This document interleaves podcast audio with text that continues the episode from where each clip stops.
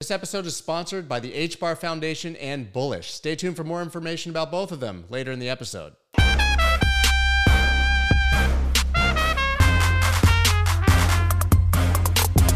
What's up, everybody? I'm Scott Melker, and this is the Wolf of All Streets podcast, where twice a week I talk to your favorite personalities from the worlds of Bitcoin trading, finance, music, art, politics, sports, basically anyone with a good story to tell.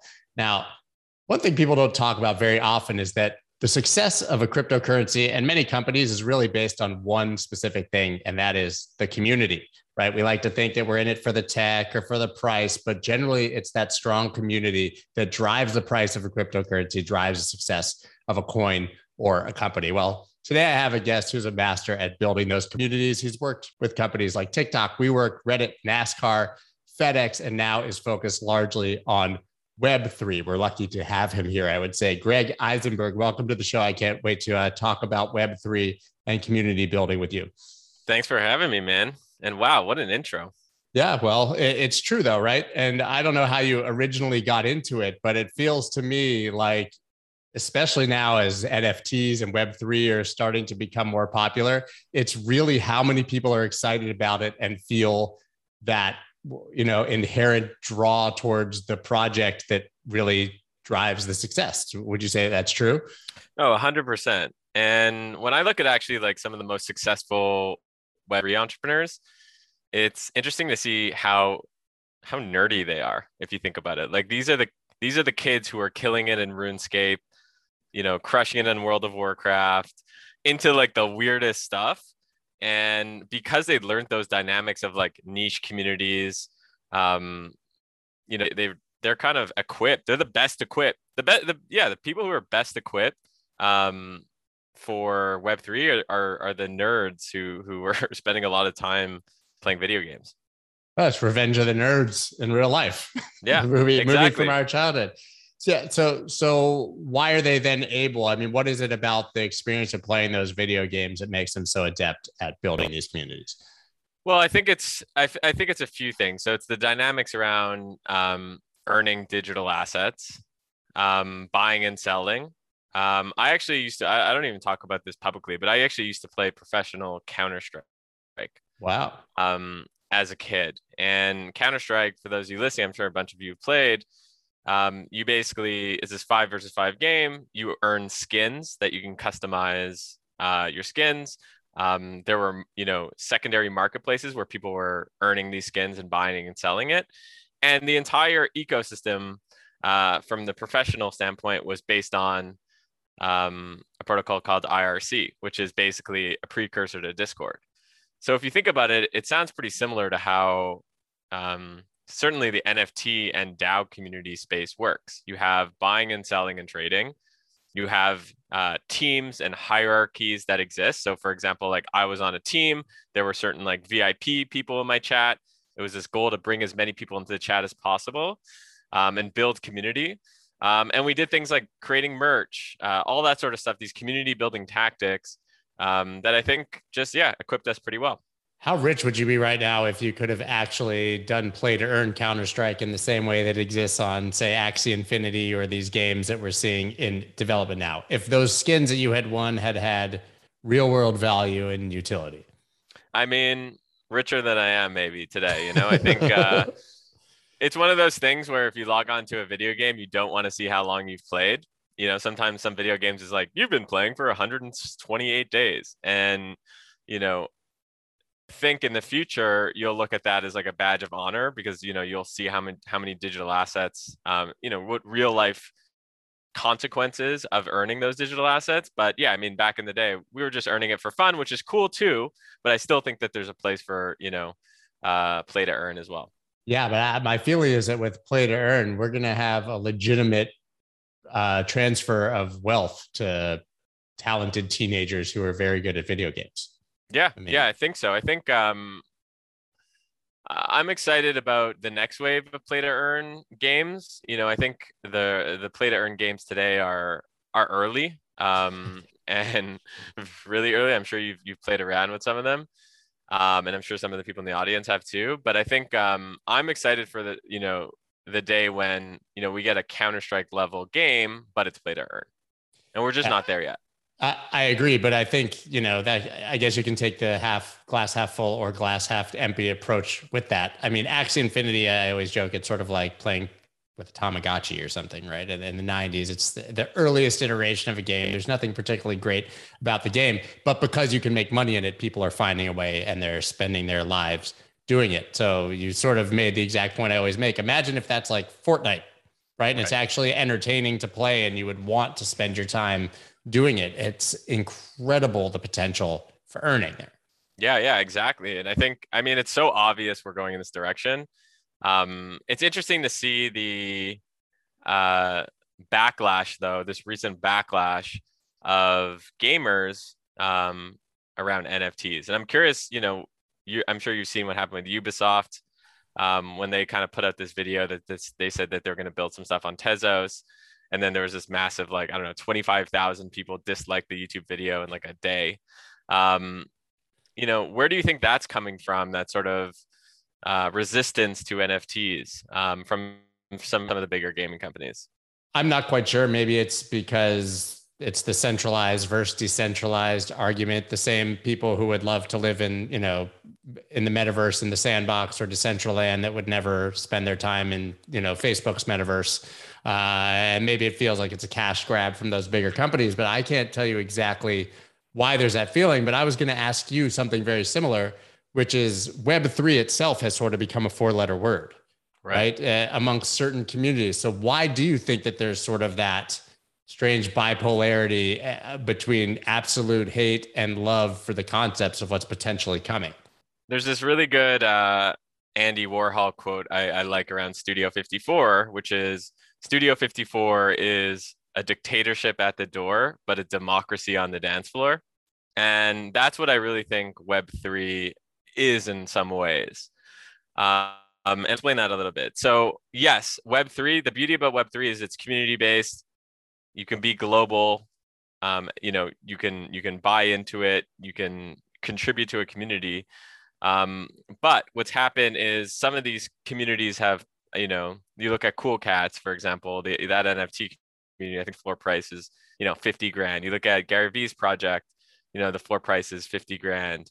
Um, you know some of these DAOs um, are getting really popular, and it's hard to you know get noticed. So I think um, a lot of people uh, you know outside the ecosystem have seen their friends get wealthy from this whole rush and they and they honestly just i think a lot of people feel like they're um, just out of it and i think we as like leaders in the web3 space need to do well i'll speak for myself I, I think I want to, you know, I want to do a better job at being more open to people who want to come in, teach them, provide more education, um, because it really doesn't need to be like an us versus them situation. Like I want, you know, I want it to be, um, if it's us versus them, it's us versus the big platforms. Right. You know, it's not like, you know, the internet users against each other.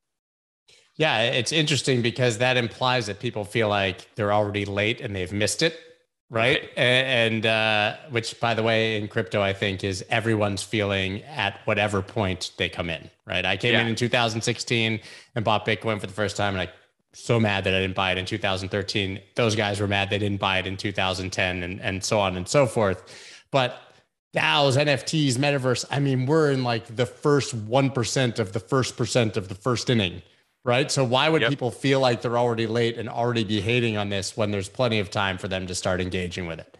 I think uh, it reminds me. Um, I think in 2004, I went to my first Phish show, uh, Phish the band, um, and in uh, Saratoga Springs, New York, in upstate New York. And I drove. I drove there. I get there, and I get to the campsite, and the vibe was basically like "Phish is done. Like you missed Phish. I'm like, you're, you know, like it's back, you know, like 50% of the people were just like, oh, you know, back in 99 and 98, 97, this show in Vermont, like, and I felt bad go uh, initially a little bit because um, I was like, wow, it's, am I getting like the Disney World version of Phish? Like, is this not the real version of Phish? And I think that's the same, you know, thing that people feel today with Web3, which is like, there's, you know, crypto is in the news every single day um, on major major publications um, and I think because of that, and just all the stories that come out of it, um, people just feel like it's 2004, uh, you know, Phish. And I think like now I spoke to some, you know, Phish heads actually over the last couple of weeks, and now they're talking about how 2004 was like the good old days. Um, so super interesting. That's just human nature. I don't blame them for thinking that way. Yeah, it is human nature. I mean, I'm 45 years old and I'm already the old man who talks about how good music was when I was in high school and college and how bad it is now. Right. And, and, and our parents did the exact same thing and that will exist into perpetuity, I would imagine. The other side of Web3 being sort of a four letter word or, you know, being controversial is the VC side, right? The that Jack has been sort of railing about on Twitter. Elon Musk has been a bit dis, dismissive of it, but basically the idea that you know venture capital is making all the money on Web three, and that you know the, the last sort of drops are falling into retail's mouth, where we can earn a bit of a profit after the VCs have already gotten fat. Do, do you think that that's a fair assessment? It, it couldn't be more unfair as a, as an assessment. Like I think um, it's too bad that that narrative is is being spread um, because it's just certainly like you, you know it's not true. Um, I think uh, Balaji has like put out some some of the data around it, um, and yeah, I think like what we need to do is just sort of approach these stories and narratives and and just put out the data. Like it's not it's just certainly not true. Um, you know, do VCs make money on on on you know pr- protocols like Solana where you know they got in really early? Like absolutely, but at the same time, like they took a lot of risk when you know people weren't willing to you know put the money in, um, and uh, it's still a largely community-owned pl- uh, protocol, um, and yeah, I just I don't think uh, we would be, and Solana would be where it is today without the help of some of those VCs. Yeah, I mean, I you know I've had Kyle Samani on the show very very recently, and I know the guys at Multicoin they did the first led the first three rounds on Solana, and they're still holding, right? Like exactly, they, they, not to, to, their credit. Like you can be mad that they've quote unquote made all the money, but they could have sold out and dumped at any point along the way and had real conviction from the very beginning. You're talking about people who bought this thing at like five cents and twenty exactly. Cents. That's what and, kills me about the whole thing is that they're literally holding it like they're literally holding it. Um, if anything, it makes sense to have some VC capital in some of these protocols um, because they're the you know the VCs are used to getting returned seven to ten years later. So you know you don't want flippers, you don't want a ton of volatility. Like sell some, you know, sell five, ten percent um, to some great VCs like Multicoin, um, and and you know but I wouldn't sell 75%, right? I think yeah. No, it's yeah. also the the whole argument you touched on the risk obviously. It's also dismissive of like the fact that 9 out of the 10 things you might invest in could go to zero right? And totally. you could lose and, and you could lose all your all your money. The other side of it i think that is totally missed by uh, some of the people who are making those arguments. First of all there's a few. One is that that's not something that's inherent to web3 it's just the way money is raised because of who's allowed to invest in things in the united states right? I mean there's accreditation laws. The little guy can't invest in anything. So this isn't a problem with venture capital in web3 it's a problem with if a company wants to raise money in any sector they can only go raise it from venture capital right? Yeah. Yeah exactly. And and and put yourselves in the shoes of the founder and the founding team. Like they have this vision. They want to see this being built. Um, for us to say like you know poo poo like you can't go to VCs and VCs are bad completely I think is is indicative of you know how the media is today where it's very like polarizing one size versus you know uh, Gary Vee said on our uh, on our podcast uh, where it happens I, he, he said something really I the, I like this quote he said you know it's very it's very much fingers not thumbs. Um people against people and not like being positive and i think that's that's what we're seeing a lot of yeah it, it makes a lot of sense the other part that that really drives me nuts is that you have this idea that VCs are the ones who are like getting fat and making all the money, which is utterly dismissive of the actual benefits of these platforms to your average person, right? I mean, I use Google every day. I don't care who got rich by being an early investor in Google. I just care that Google improves my life, right? It makes uh, access to information easier. So, like, I, the the whole point here is that Web three or whatever these innovations are are an improvement in the everyday lives of the people that use them, which has literally nothing to do with who funded it. Yes, and I, I completely agree. And to me, what I care about is are these communities safe communities, inclusive communities? Um, are we, you know, reducing the environmental impact of, of some of these transactions? Um, how do we how do we think about um, security and privacy um, and making sure that that's super you know simple and and and how do we just yeah how do we make it easier for people to onboard to some of these communities protocols et cetera um, that's what i care about you know how we get there um, in terms of like do VCs own 30% or 20% or 15% or 5%? Um, I don't think is the major problem right now. Yeah, I, I agree. So zooming out, uh, taking a sort of a wide view on it, why does Web3 matter? Where is Web3 improving our lives on a day-to-day basis or where, where will it when it really comes to fruition? So yeah, we talked a little bit about, um, you know, where I come from. So you know, I grew up like one of those nerds. I can get the vibe that you also nerded out on some stuff because you're into music. I know for for a fact.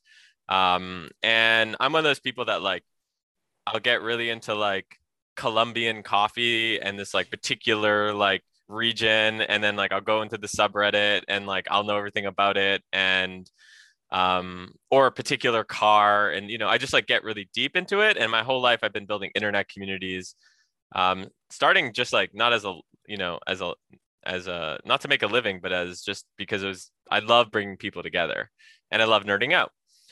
I think what you know if you you, you know today i think what excites me about web3 is um, what we can do is a few things um, to kind of supercharge what i had been doing for the last 15 or 17 years which is like incentivizing people um, to contribute um, and coordinate, which is really difficult uh, if you have hundreds of thousands, tens of thousands of people. Getting people to coordinate and getting them to contribute and incentivizing them is, you know, one of the hardest problems of our day. And you know, if we can get people to do good things, uh, um, you know, solve the climate crisis, you know, get plastic out of water, um, you know, stick it to banks and create like great you know great products uh, financial products for people um, i i believe that you know that's a huge that's where the internet should have been in, in you know in the 90s and so i'm excited that we're finally getting there.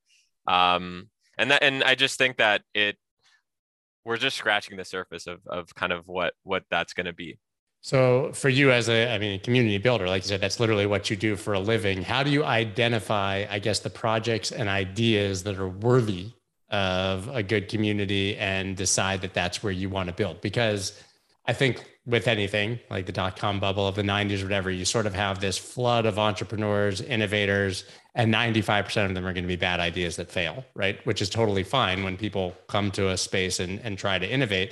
And then you sort of have that 5% that, you know, rise out of it and become the most important companies of that genre or, or of that time.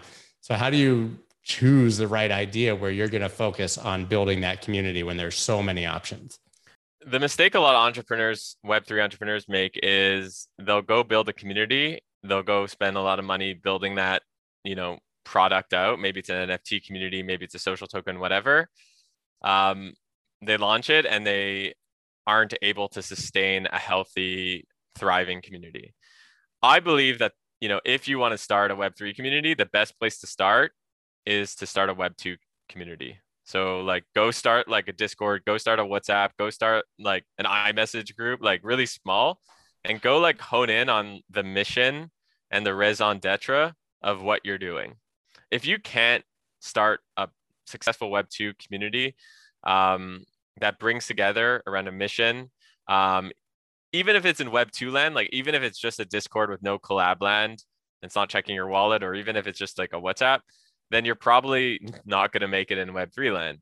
Um, so what I love to do is um, I love to pick um, untapped communities um, that have a strong reason to coordinate and come together and then create you know an aesthetic a mission a brand um, that speaks to them um, and uh, yeah my hack often is just starting by uh, a web 2 community first that makes sense i mean it's very clear that discord and telegram groups and such are still wildly popular and useful and certainly I can speak for the crypto space, right? That's where everybody is interacting. So it would make sense, I guess, to start there.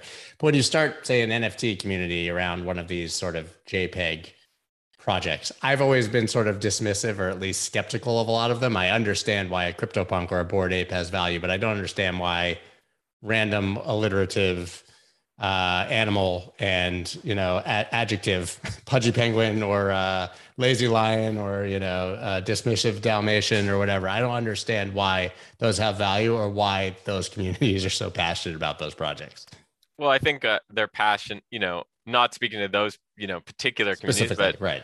specifically but i think uh, there's tons of projects that the only thing that's bringing them together is making money and price appreciation yeah. I remember, yeah, exactly. I remember my dad telling me this, and I don't know if it's something that he learned or it's like a quote, but he, I remember him saying, um, when it, when it rains, when it's sunny, they give you an umbrella, and when it rains, they take the umbrella away.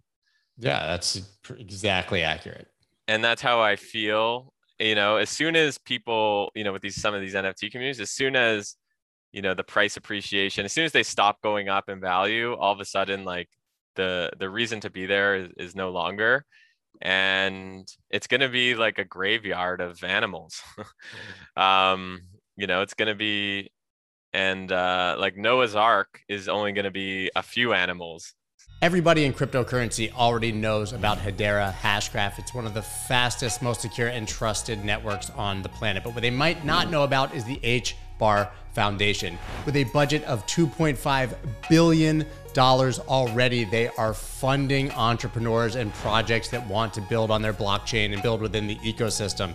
Absolutely incredible. And they're not only giving them funding, they're actually helping them to develop it and then to get the word out as well. You guys should check out the HBAR Foundation and what Hedera Hashgraph is doing. You can do all of that at thewolfofallstreets.link slash HBAR. That is thewolfofallstreets.link slash HBAR. Do it now. Have you ever been trading crypto and during bouts of high volatility had your exchange go completely offline or seen the order books go thin and have absolutely no liquidity for your trade? I know that you have. It's happened to every single crypto trader, but it's not an issue anymore thanks to Bullish. Bullish is a powerful new exchange for digital assets that offers deep liquidity, automated market making, and industry leading security. Combining the innovations of DeFi with the regulated environment of traditional finance, Bullish empowers users to trade with confidence across variable market conditions while secure in a regulated environment that's backed by multi billion dollar liquidity contributions from the Bullish Treasury. Follow at Bullish on Twitter or visit thewolfofallstreets.link slash bullish to learn more. Not investment advice. Digital assets and cryptocurrencies are high-risk products. Consult your professional advisor before dealing in them. Bullish's services are available in select locations only and not to U.S. persons. Visit thewolfofallstreets.link slash bullish for important information and risk warnings. Yeah, not, not two of every single project that ever existed. And that's exactly my take on it. And people get pretty angry at me when I say that sometimes. When I say, listen, the only reason you're passionate about this asset or this community is because the price keeps going up and like yeah. you're not like you're you're not going to be your turtle and your turtle's not going to be you and you're not going to sleep with a picture of it at night if it goes to zero. You're going to move on to something else where you can make money right? And you're going to yeah. probably feel pretty embarrassed. But so how do you build a community that is not there for price appreciation even if they believe that they're not by the way and is genuinely there for a purpose even if you know the price went down? Yeah i think there's a few things that you, you know people should look into. The first is don't cookie cut do don't do any cookie cutter projects period. Like don't just take a you know a zebra and make it a, a raccoon um, because the staying power is is is not very good there. If you're going to create an nft project think about what am i adding to the space not subtracting. So that's the first thing. So and i'll give actually i'll give an example of that. Like i mean uh, let's just say you know with Dom Hoff, uh, Dom who created the uh, the Loot project, co-founder of Vine, like his whole that whole project, which is like for those of you don't know, it's like black background and like white text, like that, you know, was completely new. No one had ever done an artist like, like that. And the fact that these uh these they call them loot bags, there's basically text of like different RPG uh role-playing game um, you know, character stuff. So like slippers and gauntlets and stuff like that. And you and people are actually building games on top of it. Like that concept was new. He added something to the space. So think about how do you add something to the space is the is the number one thing. And the second thing would be before you create something, think about what community you're going after. So like you know, I don't know how this project in particular is do, doing, and this isn't advice or anything like that, not financial advice, but like crypto dads, like that's a community, like you're a crypto dad. Yeah. So you might have some something in common with these other dads. And um, if they actually, you know, go and create a roadmap around bringing you guys together and maybe like partnering with like LinksDAO, who's buying a golf course and doing these all, you know, all these other things, like that's a project that I can get behind. Um, so yeah, those two things. Yeah, I think that's incredibly cool and accurate. But I guess to play devil's advocate, like I don't know, I've been finding people that I like with no financial incentive my entire life and have groups of friends and we go play golf without having to have like, you know, crypto or uh, uh, I guess a community behind it. So I guess like what really makes takes it from like me and my buddies to I want to go meet 500 strangers at a golf course that we just bought together with a DAO and play golf, you know? There ha- yeah, there has to be some, you know, deep utility that's bringing you together. Like the, um, someone asked me the, the other day, they were like, you know, I'm sure you get this too, like, oh, just a JPEG, it's just a JPEG. And the, you know, analogy I was using is like the other day I was at Soho House in Miami and Soho House, which is like, you know, I don't know, three, four, five hundred dollars a month, is just a piece of plastic if you think about it. But you know, it's a card that gets you into a space. But it's the space and the experience of the space which, you know, makes them a multi-billion dollar company. So I think that the only projects that are going to survive are the projects that have that deep utility, have that space. And the projects that the only reason like community isn't enough. It needs there needs to be utility. To your point, you know there you know I think um, community plus utility um, plus a strong mission um, are some of the ingredients for uh, you know making a great project. Right. As I mentioned at the beginning, you've done this for some of the biggest and most successful communities that exist, but then you decided to start your own company, correct? Late checkout. So, what exactly are you guys doing, and why did you decide to do that when obviously you could continue uh, on the path you were on before? Honestly, because it's fun. Um, I'm optimizing for fun. Uh, Late Checkout is a thesis driven holding company that believes community based products outperform non community based products. And we've set up three business units we have a fund that invests and acquires community-based products. We have a studio that incubates our own, you know, NFT projects, Web3 project, community-based products. And then we have an agency, which is one of the leading, you know, community first, community based products, Web3 agencies in the world. And we help some of these brands transition to, uh, to this new world we live in. And, you know, I think there's tons of brands that have such incredible IP that if we uh, in a non-cash grabby way actually create uh, utility community mission. Um, there's tons of ways that we can include digital assets um, to leverage and unleash uh, some of that ip right, speaking of ip one of the biggest companies in the world walmart right just announced uh, i believe they filed seven applications this massive push towards metaverse NFTs and even potentially like a Walmart coin, I guess, their own cryptocurrency. Is it realistic that the biggest brands in the world are going to be able to leverage this properly without it looking like a cash grab, as you just said? Will there be a, will you walk into Walmart in the metaverse somewhere and have some rep, replicated shopping experience and go buy your goods there? Or is that not what people want out of Web3? I don't think people want to like throw and initially at least I, I don't you know there's that video of like I think a lot of us have seen it of like picking wine.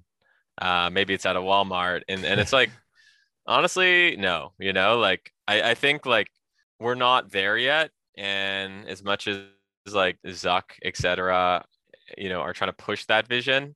Um, I just don't think we're there yet. And I think that the, the most successful brands that go from web 2 to web 3 are the are the ones that are going to do progressive decentralization, do progressive web 3 um, and and just do it slowly. Like just like you know, I was having a conversation this morning with a Fortune 100 brand and they have this whole idea of doing like putting their whole loyalty program on on um, you know crypto and and doing you know a hundred thousand NFT project and like spending twenty million dollar in TV ads. And I was just like how about you just get one you know do one dollar of on chain revenue?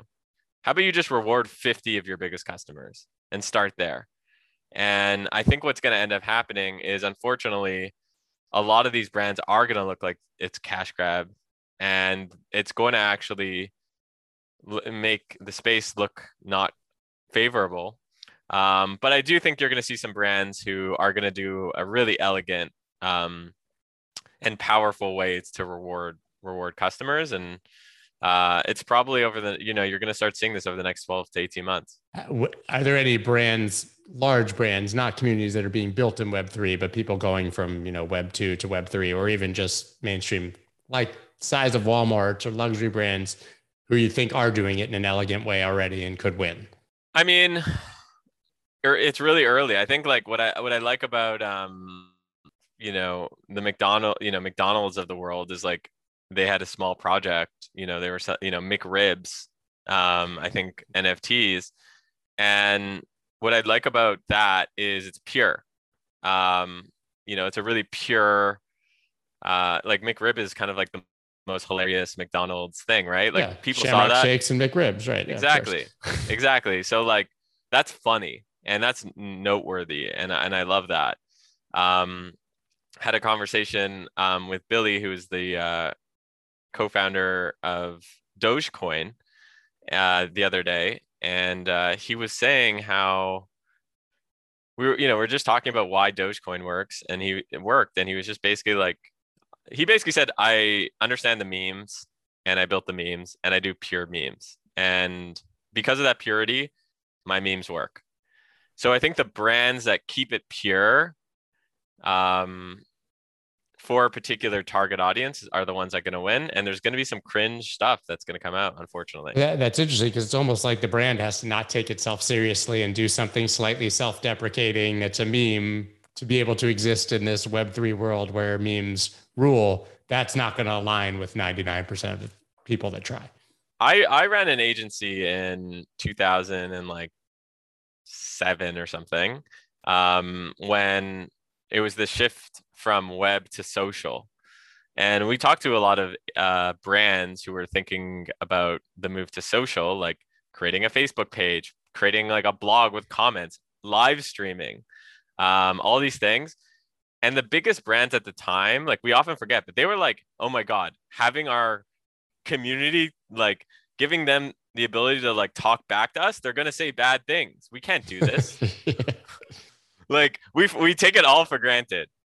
We take it all for granted. And um, certain brands did a good job, certain brands did an okay job, and certain brands didn't even try until later. Um, but I think you know the lesson I have for that is, you know, in Web three land, um, I think the brands that really, really didn't take themselves too seriously, understood how to create healthy conversation but poke fun, um, think about virality, um, you know, bringing in the community. I think those are the ones that won, and I think the same thing is going to be true. We can basically apply a lot of those lessons from social to, to web3 right and i mean you know if you look at the biggest companies in the world in the mid 90s or even the early 2000s like none of them are there anymore right, right. Uh, they sort of you know the, the great analogy of like they were the blockbusters and then netflix came out. They've been sort of replaced. They weren't ready for mobile. They weren't ready for web 2 is are we seeing that level of paradigm shift here do you think where even you know the biggest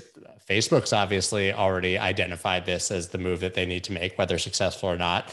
do you think that the even the Googles and the other companies that are the biggest in Web two could now find themselves obsolete with Web three competitors coming in? Yes, and I know this because some of those Web two companies You're have fine. reached out to me and are like very scared, and it's like a tone of like, what do we do? You know, for the we felt we felt so confident. We understood the playbook. There was a playbook, and now what is the playbook?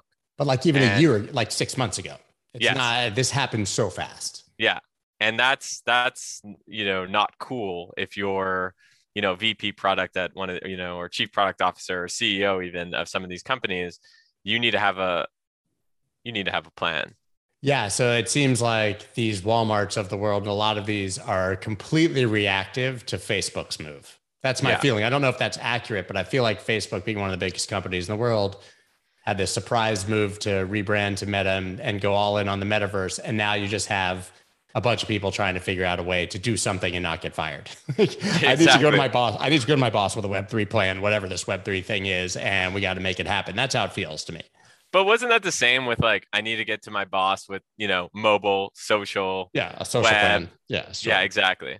Yeah, and but most of those failed. And I'm curious if you have thoughts then on what the next iteration of social media is, because social media is largely dominates Web two, right? I don't know if that's at, it feels that way. You know, the the Twitter, Facebook, Instagram, TikToks. Are they going to also have to somehow find a Web three plan? Like, what's the next next iteration of social? I mean, I think that the large platforms will eventually, um, eventually surrender to Web3 in some capacity or another. Either they create protocols that people, you know, build upon, or they, you know, ultimately get extinct. I'm talking. I'm not talking about five years from now. I'm talking about like it's probably going to take a long time um, because network effects in so you know in all businesses actually are so strong. Um, but I believe that uh, you know a lot of these large platforms are are thinking about integrating Web3 and, and making it, a, you know, they're taking baby steps. Let's see if they actually take leaps. Right. But, you know, I, I often make the uh, hot take that MySpace was the greatest social media platform of all time. and Friendster before that was actually kind of amazing. And people forget that that even existed. But I mean, MySpace died hard and fast. Yeah. Right. And it, and it was dominant. I mean, MySpace seemed to rule the entire world, and a year later was non-existent. Right? Is that is that could that happen?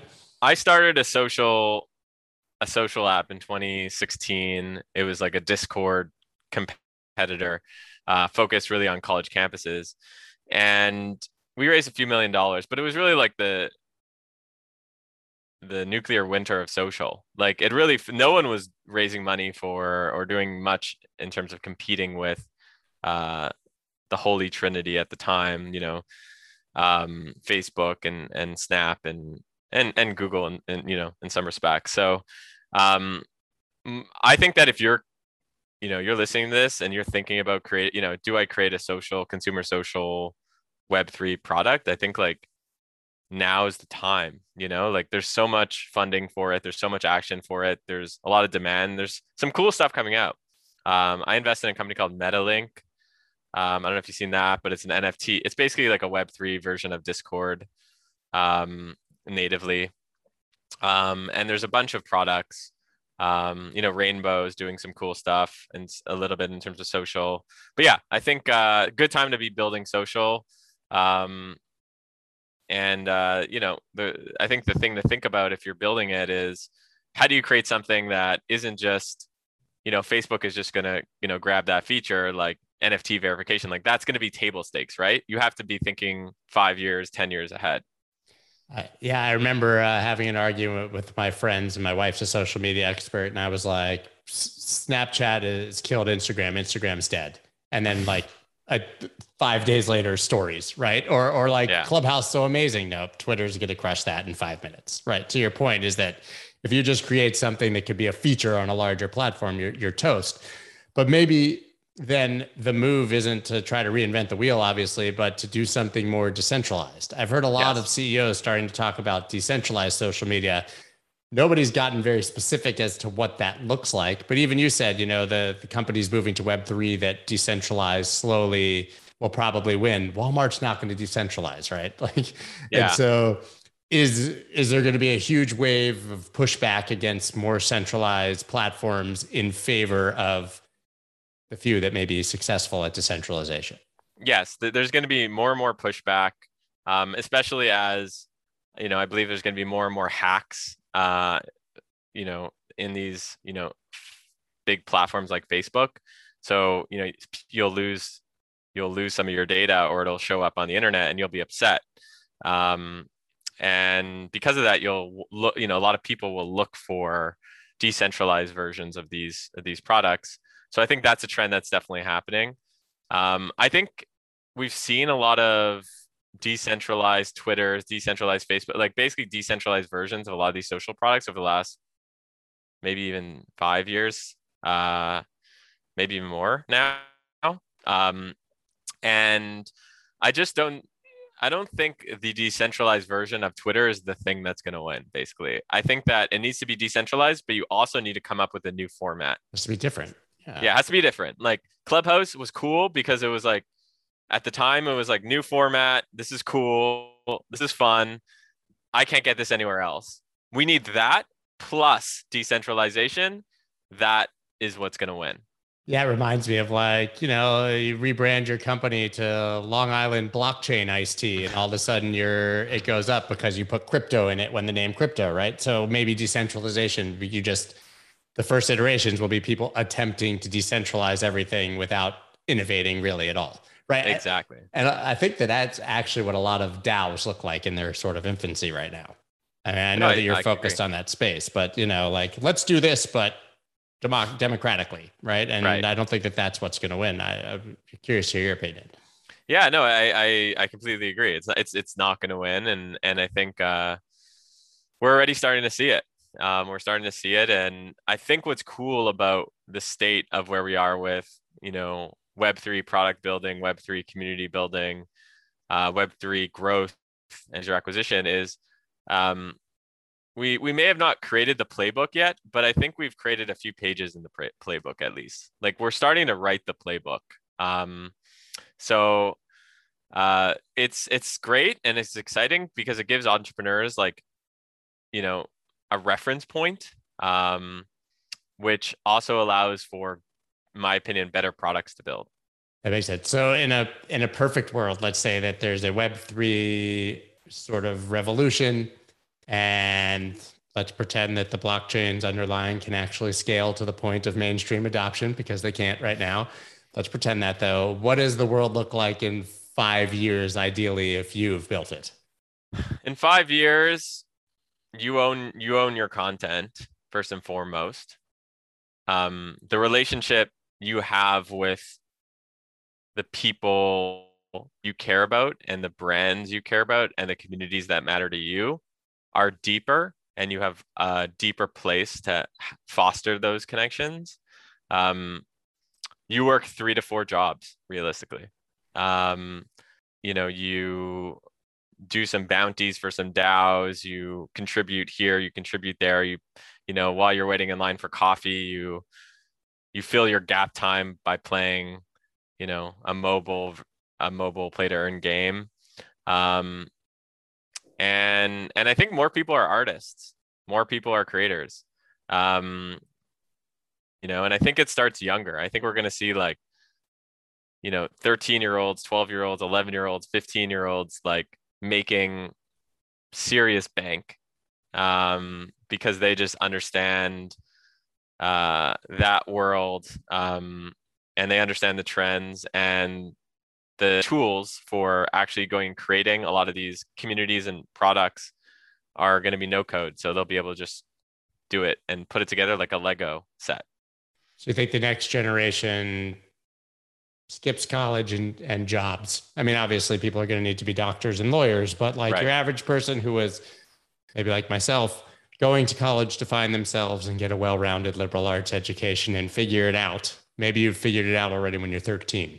Yeah, I think um yeah, I think listen, there's always the the cool part about college is the whole social experience, you know, social experience. Or to your point, like if you do want to like be a doctor or lawyer, but I think um, the what is out there on the internet, not just in terms of you know in Web two land, it was just like information. In Web three land, it's about like you can really like make a livelihood. Um, I think is just going to be so attractive that um, it's going to be hard for your yeah, it's going to be hard to go to school when you're 18. Like, good luck competing with that. You right. know? Yeah, yeah, exactly. Like, uh, let me go pay a million dollars probably by then to like get an Ivy League education or go get really good at a video game and make millions of dollars. Yeah. Seems like I mean, a teenager is going to have a pretty clear choice there if they if they can do it. Totally. And you know, I think us as parents I think will understand it.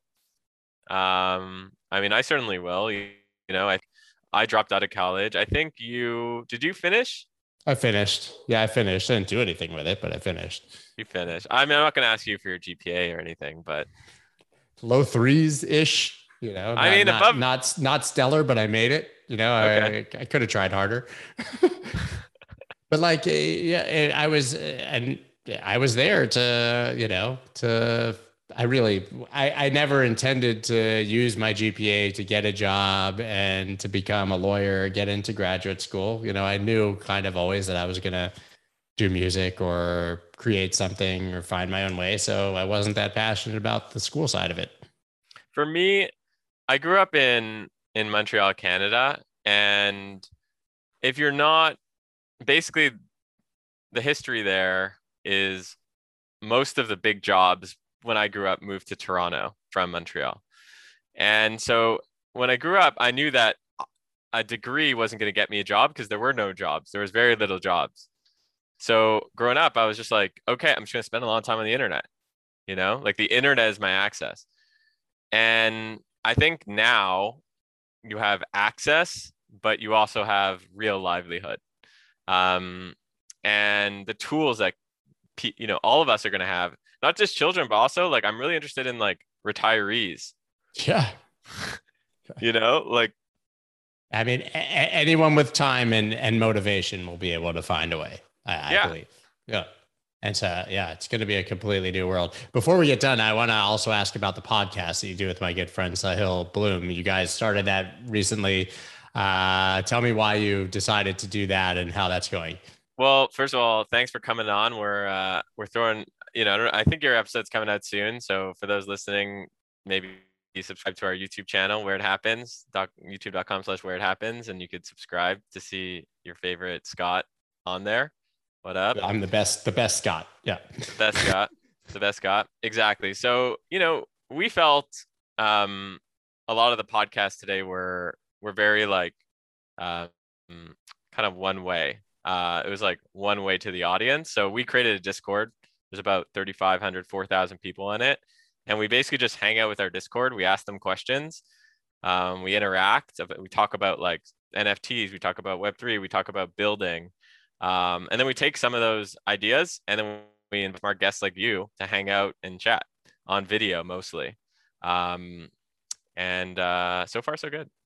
Yeah, I love doing it. It was it was a lot of fun and uh, definitely made me even rethink the way that I do my show. I was like, I need to be on a couch in Miami, and this needs to be much more casual. And you know, for, for well, sure. I like I like your uh, your whole your vibe and how like your frequency of how much you do it. Um, because that makes me I'm just like an audience member. Like I I feel connected to you in that sense. I love that. I, I definitely feel like this is the greatest job in the world, and I would do it every day if I could. You get to call, you know, call someone smarter than you who has a, you know, deep knowledge of a topic, and they'll spend an hour with you. That you can't, you know. Speaking of college, couldn't pay for that if your life depended on it, right? You get a you get a free college course in whatever topic you want for an hour anytime you know to me that's the most valuable experience you could possibly have. So i thank you for coming on. When when where can people uh, follow you check out the podcast check out what you're doing after this? Uh twitter i guess at greg isenberg uh, is my twitter. And uh and then the pod just go to trwh.com our website or you can go to youtube. Like i said youtube.com slash i think it's where it happens. Um but yeah you'll see it around Amazing. Well, I can't wait to uh, live in the metaverse with you and uh, hang out there and see what we can build. To- totally. We'll just have to recreate Florida in the metaverse. It's inevitable, man. Thank you once again for coming on. Thanks, man. I appreciate it.